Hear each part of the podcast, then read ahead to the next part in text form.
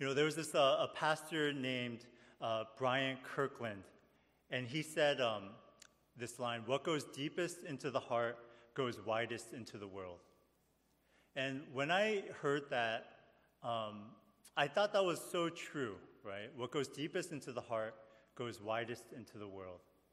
Um, because I think it's natural for humans and for people, right, to, to share about what excites us.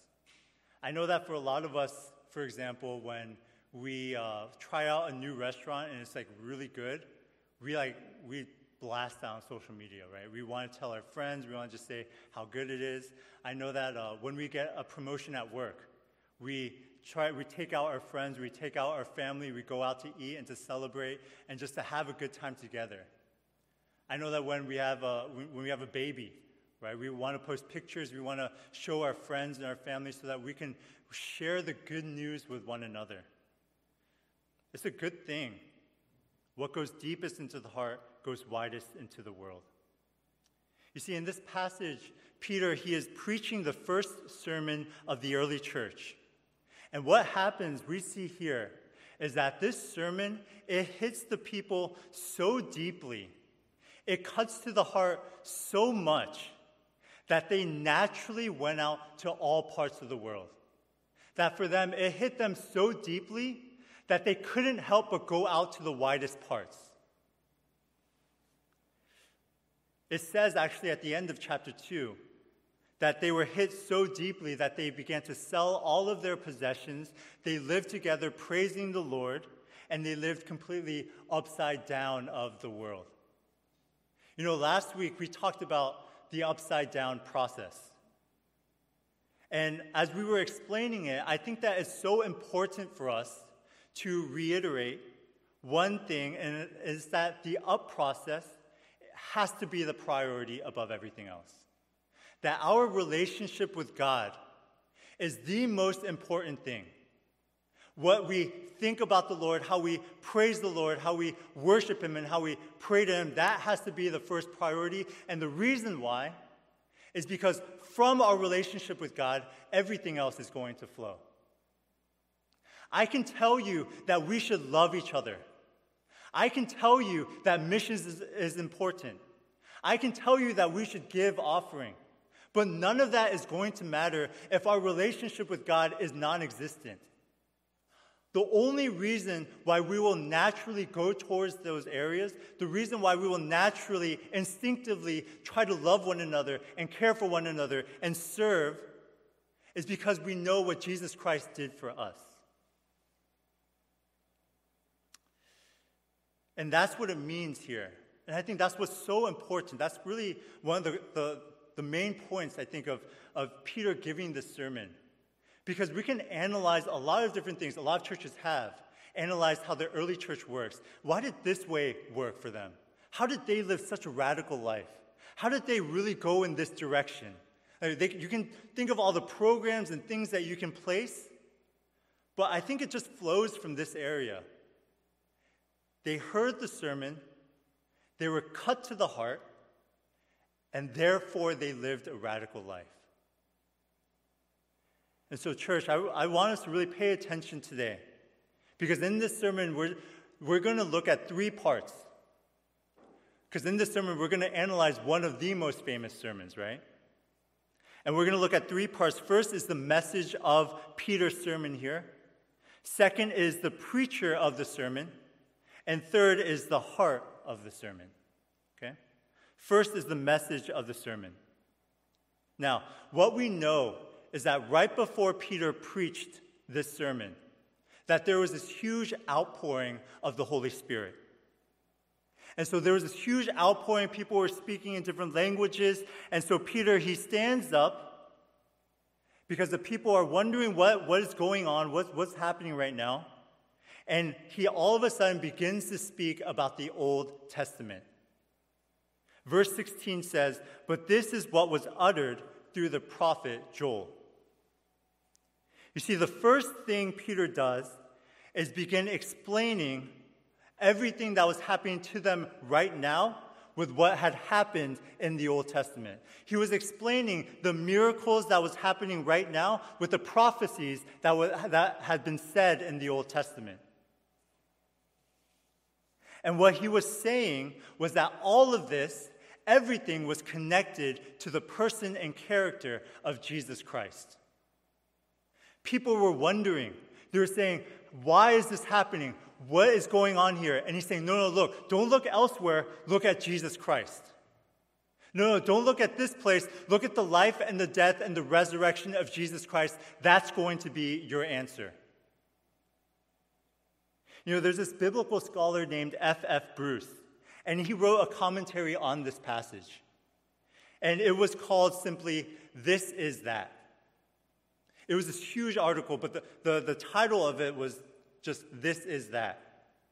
And the reason for this is because he was looking at the uh, King James Version of the Bible, a different translation of the Bible. And in verse 16 of that translation, it says, Peter says, But this is that which was said by the prophet Joel. He's saying that what Joel said thousands of years ago is completely connected to what was happening right then. Look, this over there is connected to that.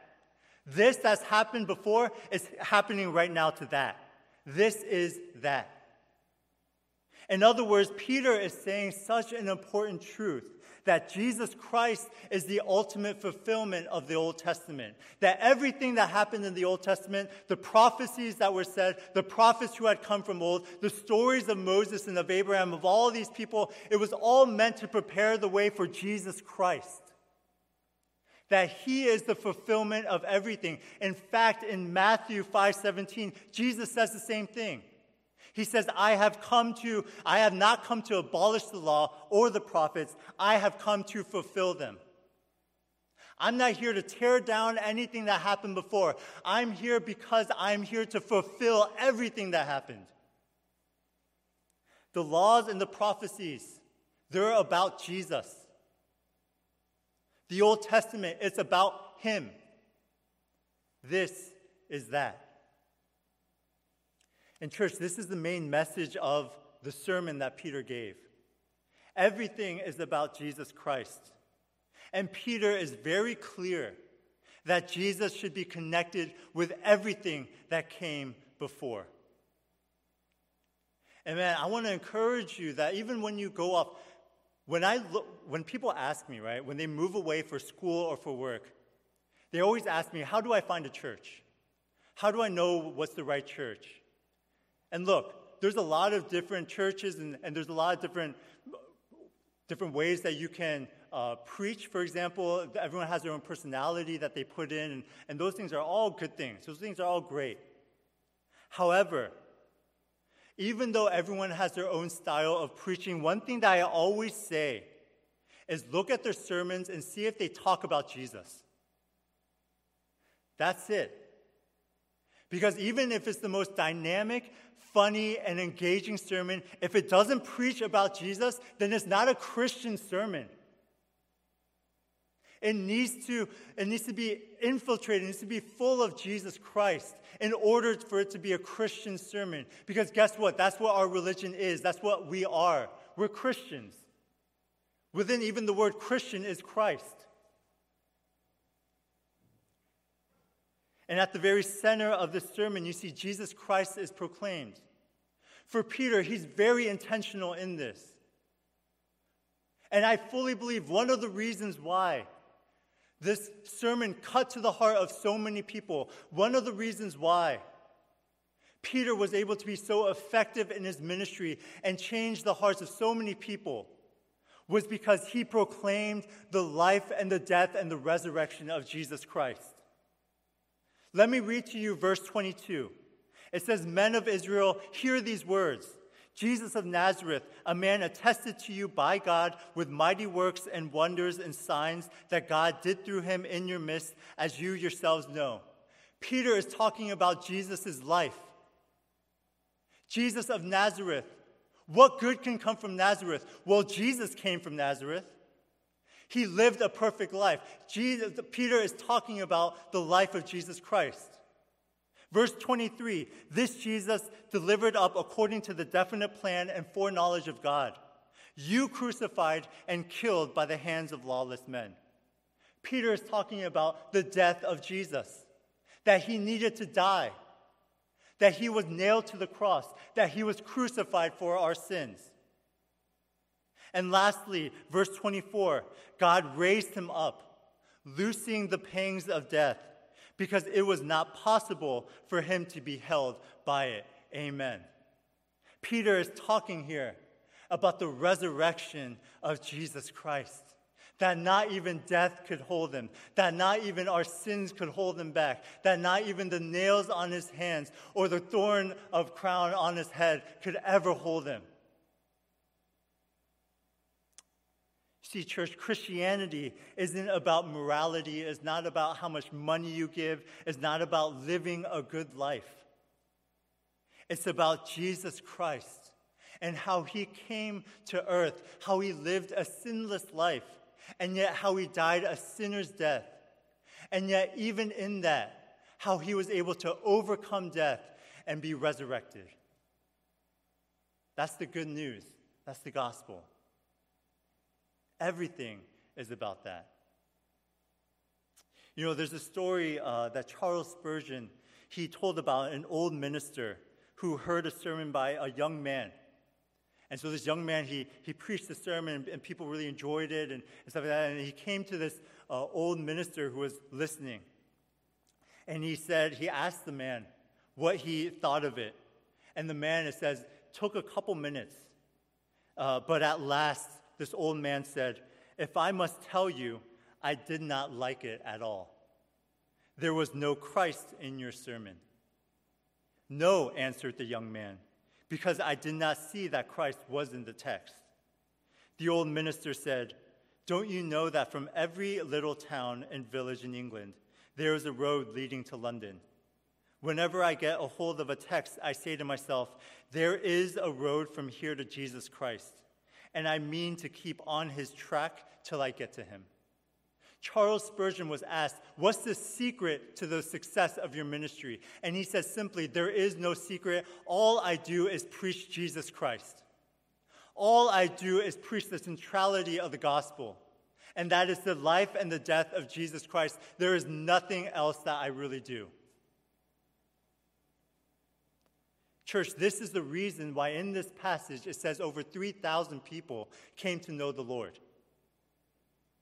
It wasn't because of Peter's life, it wasn't because of his work, it wasn't because of his ability, it was simply because Peter preached Jesus. And this goes to our second point, because I want to talk about the preacher of this sermon and that's Peter himself. We know that Peter was the one preaching this sermon. Because in verse 14 it says, Peter, standing with the eleven, lifted up his voice and addressed them. Now, when it says that Peter addressed them, what that really means is not that he was just giving some formal speech, but that he was giving a spirit filled proclamation.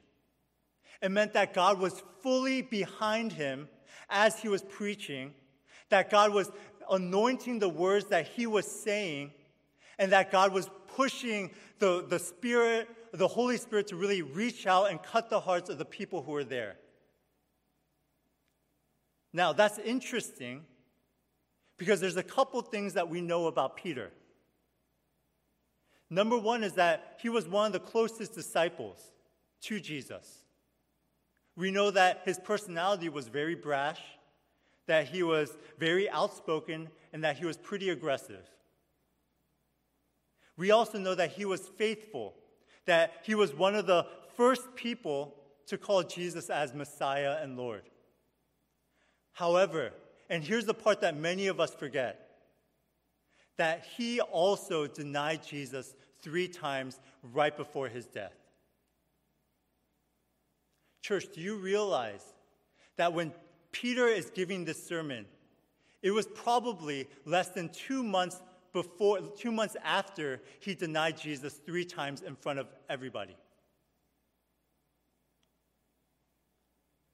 Think about that. God had anointed Peter to preach this spirit filled sermon that converted thousands of people, but less than two months ago, he denied Jesus three times. And I think when we see that, Peter looks like such a hypocrite. I mean, what kind of person would be so bold as to do that? How dare someone who denied Jesus so blatantly dare show his face in front of so many people and talk about Jesus? How dare he? And I know for a lot of us that sounds really harsh. But man, how many times do we do that with people within our own church? Church, do you realize that we are all broken? That we are all sinful? And yet, I see so many times so many people caring more about the punishment than restoration. And yet, if that was the case for us, then our path would go straight down to hell. And yet, what Jesus did is that he didn't simply die only for himself, or only for a select few, or only for the spiritual elite. He died for every person. That even if you are broken, that even if you are sinful, that even if you are the worst of the worst, if you come before Him in repentance, that He is able and willing to restore you.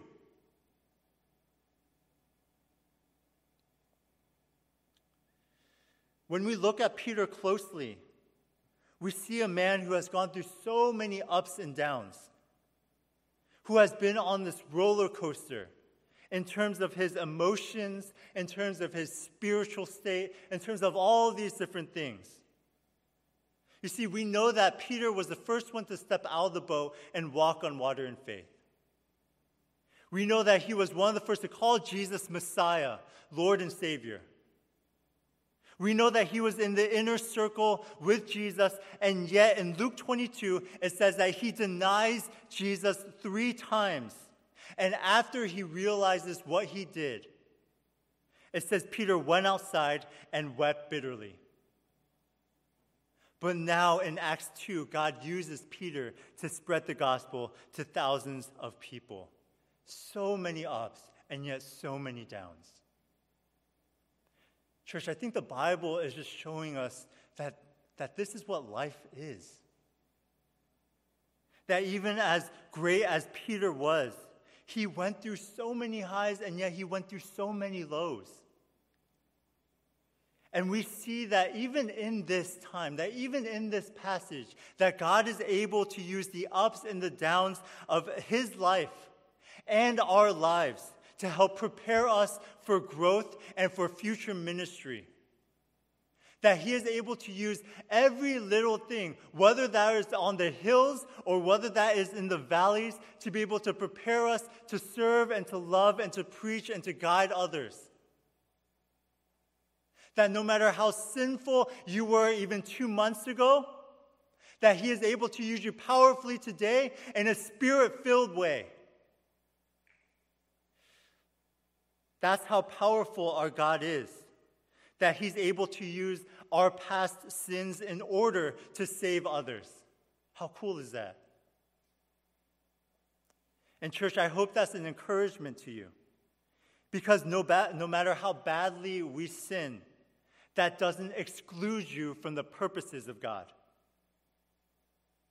He's not going to put you off away in a broom closet or away in the corner and leave you for somebody else because he's waiting in line for somebody who's willing to take up the mantle that he wants. No, no, no. His power is greater than your sin. His grace is more powerful than even what you can commit.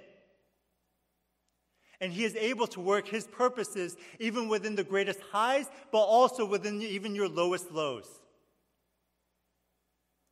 Church, if God is able to remake a broken vessel like Peter to preach and teach to thousands, then how much more is he able to do in your life? You see, Peter was the preacher of the sermon. And lastly, for the third part, let's look at the heart of the sermon. Verse 37 says this Now, when they heard this, they were cut to the heart and said to Peter and the rest of the apostles, Brothers, what shall we do? You see, after Peter preaches this sermon, it says that the people were cut to the heart. You know, this phrase, cut to the heart, it actually kept its meaning pretty well through the English. Because in the Greek, what it means is to have this sharp emotional pain in your heart. It's almost like having a heartburn if you've, if you've ever you know, eaten something spicy late at night and, and something happens, right? You, you have a heartburn. And, and yet, for these people here, they heard the sermon, and it says that they were cut to the heart. Other translations actually say that after the sermon, the people were deeply distressed. They said that they were convicted. And so they asked what they needed to do now.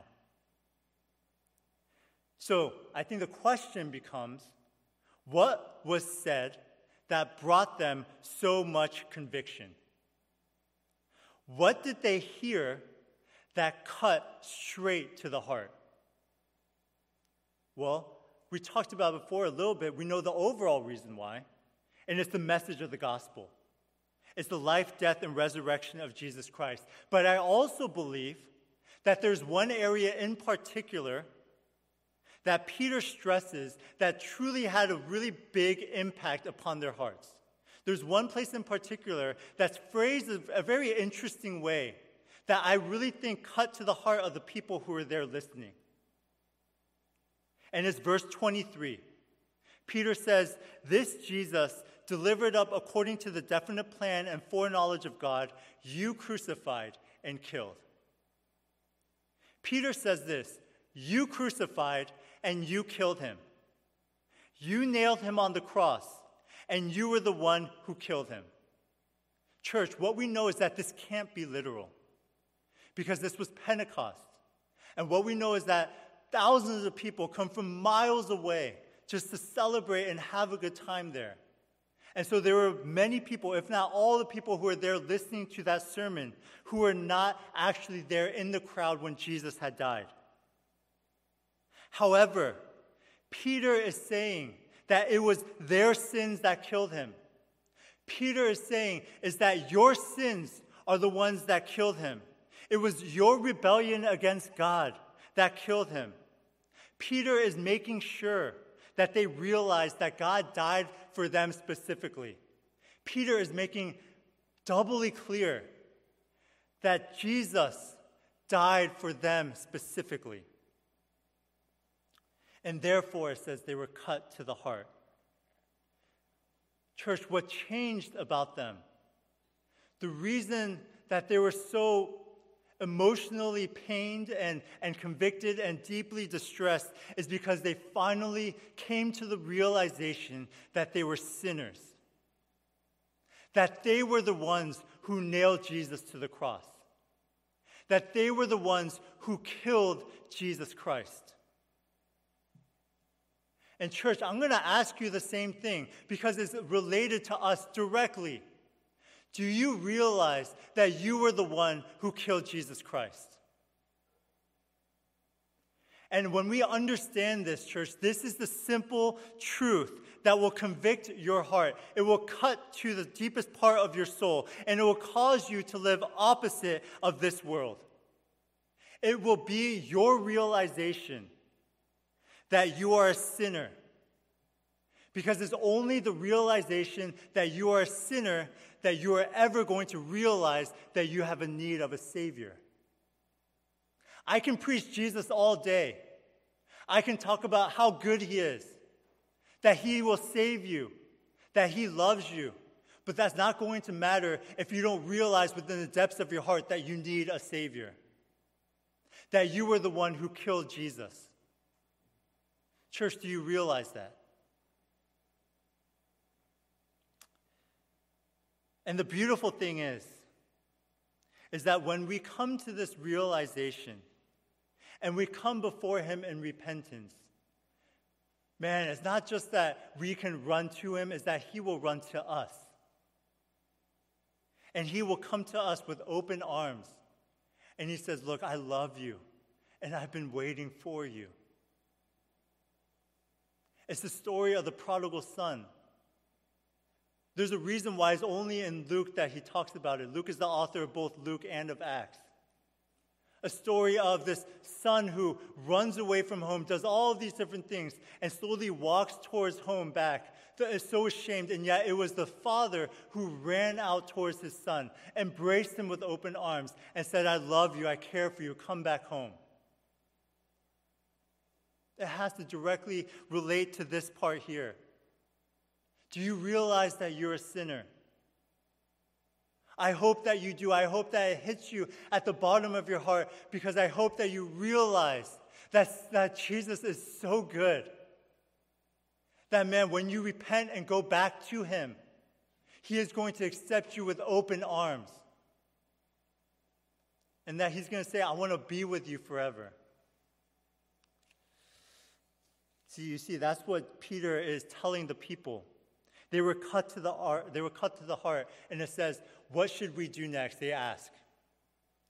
And he says simply, repent and be baptized. That's it. That's interesting, right? Because he doesn't say, okay, that you need to feed the, the poor, you need to give to the widows and the orphans, you need to uh, you know, set up elders in the church or, or do these one, two, and three steps. He doesn't say any of that. All he says is, look, repent, be baptized. And then only a few lines down, it says, they just started to praise the Lord and give to the poor and, and serve one another naturally. I think that's so cool. That's how you see change happen. That's how you see an upside down life. That's how you see a radical church. Look, no one can force you to live for God. I can try to be as persuasive as possible, that's not going to matter. No one can force you to read the Bible. No one can force you to pray or to love people or whatever. The way that those things will happen from the right heart is through our understanding that we are sinners in need of a Savior. Church, as I was preparing this message, as I came to the end of it, I was thinking about, man, what, what do I need to say for application or anything like that? And there was just one word that kept on coming up in my mind. And I think it's important just to end with this. And that one word was just repent. Repent. As we think back on this sermon, as we think back on the sermon that Peter preached, upon the life and the death and the resurrection of Jesus Christ, of Him coming to this earth, li- living a perfect, sinless life, and yet, for us personally, killing Him, nailing Him upon the cross. And yet, even in that, Him still loving us, Him overcoming death, and Him saying, Look, if you repent, come before me. I will accept you. I will be with you with open arms. I am drawing you close to me. Be with me. That even when you run away, I'm waiting for you. Come to me. When that's in the forefront of your mind and your heart, when that cuts to you, man, all I can tell you right now is repent. Repent. Go before the Lord and repent. Ask for repentance. Ask the Lord for forgiveness. Say, God, I'm sorry. I want to come back to you. I want to restart with you. I want to know you better. I want to be with you now. And so, church, that's all I want to ask for you to do today. Just repent and ask the Lord. And He will be like that father who sees his son off way in the distance and without a second thought runs after him, puts his robe around him, hugs him, and says, Welcome home. I want you to be with me. Amen? Let's pray.